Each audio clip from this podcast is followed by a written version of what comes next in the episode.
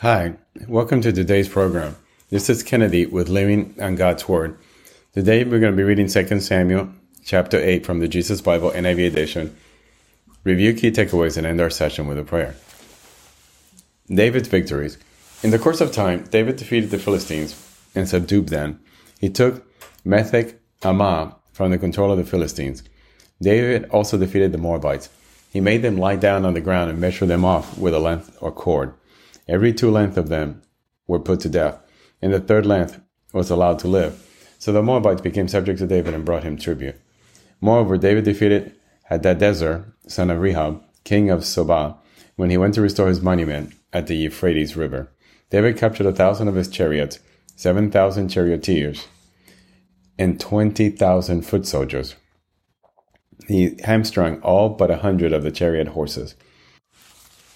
When the Arameans of Damascus came to help Hadadezer, king of Zobah, David struck down 22,000 of them. He put garrisons in the Aramean kingdom of Damascus, and the Arameans became subject to him and brought tribute. The Lord gave David victory wherever he went.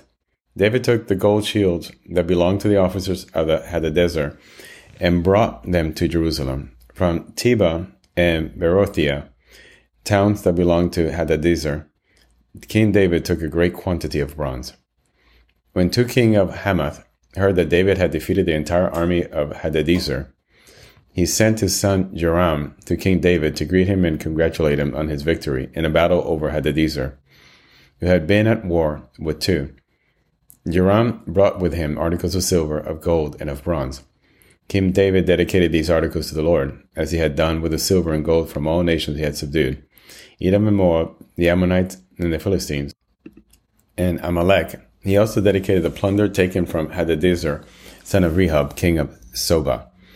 And David became famous after he returned from striking down 18,000 Edomites in the Valley of Salt. He put garrisons throughout Edom, and all the Edomites became subject to David. The Lord gave David victory wherever he went. David's officials. David reigned over all Israel, doing what was just and right for all his people. Joab, son of Zeruiah, was over the army. Jehoshaphat, son of Ahilud, was recorder. Zadok, son of Ahitub, and Ahimelech, son of Abiathar, were priests. Seraiah was secretary.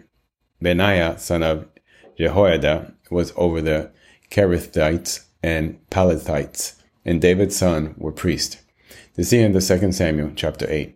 So we see here that David has many, many victories over his enemies. The Lord hands him over to his hands and he becomes a great king and a great conqueror. So let us pray. Father God, thank you so much for your word and your wisdom and your understanding. Thank you for showing us that when we follow your word, when we follow your purpose, when we fulfill the purpose that you created us for, you bring us tremendous success. But not for our glory, but for your for your own glory, Father God. So we just want to ask that you continue to send the Holy Spirit so that it can manifest itself inside of us so that we can trust you for the purpose that you created us, Lord, so we can pursue your path. So thank you, Father. We ask this in Jesus' name. Amen. This concludes today's reading interpretation of 2 Samuel chapter 8. We hope that you will join us again tomorrow. God bless you. This is Kennedy, your brother in Christ, always.